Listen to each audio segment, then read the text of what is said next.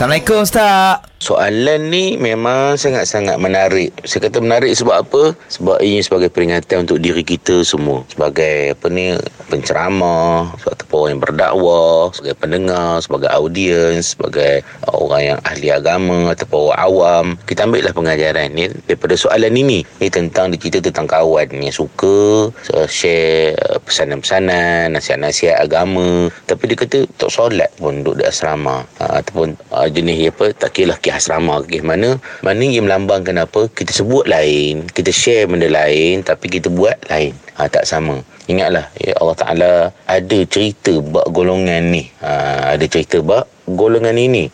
Di antaranya apa uh, firman Allah SWT dalam, dalam surah As-Saf. Ya ya ayyuhalladzina amanu lima taquluna ma la taf'alun? Kabura maqtan 'indallahi an taqulu ma la taf'alun?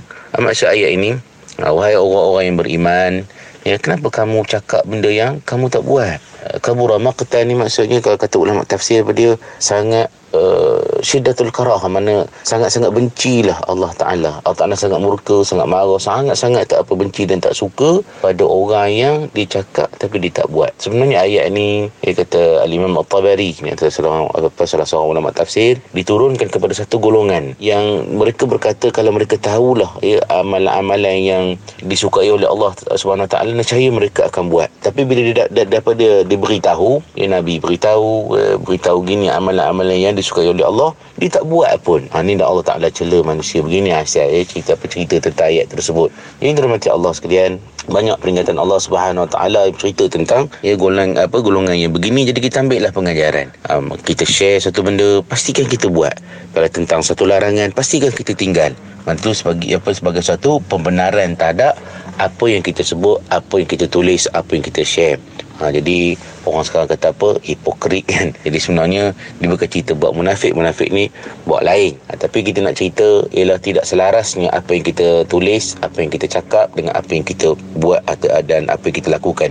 Dan dia adalah mendapat uh, kemurkaan Allah Subhanahu Wa Taala. Sebab dikira kita sebagai orang yang tidak amanah ya, ketika menyampaikan ya, apa yang kita lakukan. Jadi kita ni pula eh, sebagai orang yang membaca status dia yang baik-baik itu kita kita ambil lah apa-apa yang bermanfaat.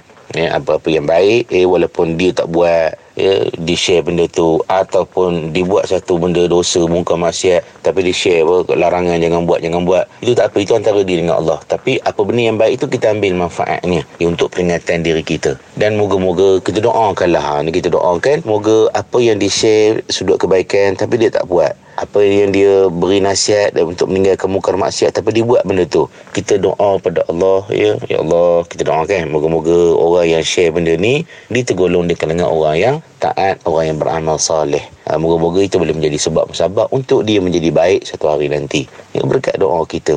Hanya kita duk ngata belakang juga. Ha, makna kita tetap menyelesaikan masalah. Jadi kita harap ya mereka yang kita sendirilah dan juga orang-orang yang share benda-benda yang baik yang melarang benda-benda yang tak baik. Kita orang yang patuh dan kita orang yang benar terhadap apa yang kita kongsikan. Ah, apa yang kita nasihatkan. Moga Allah Ta'ala golongkan kita semua.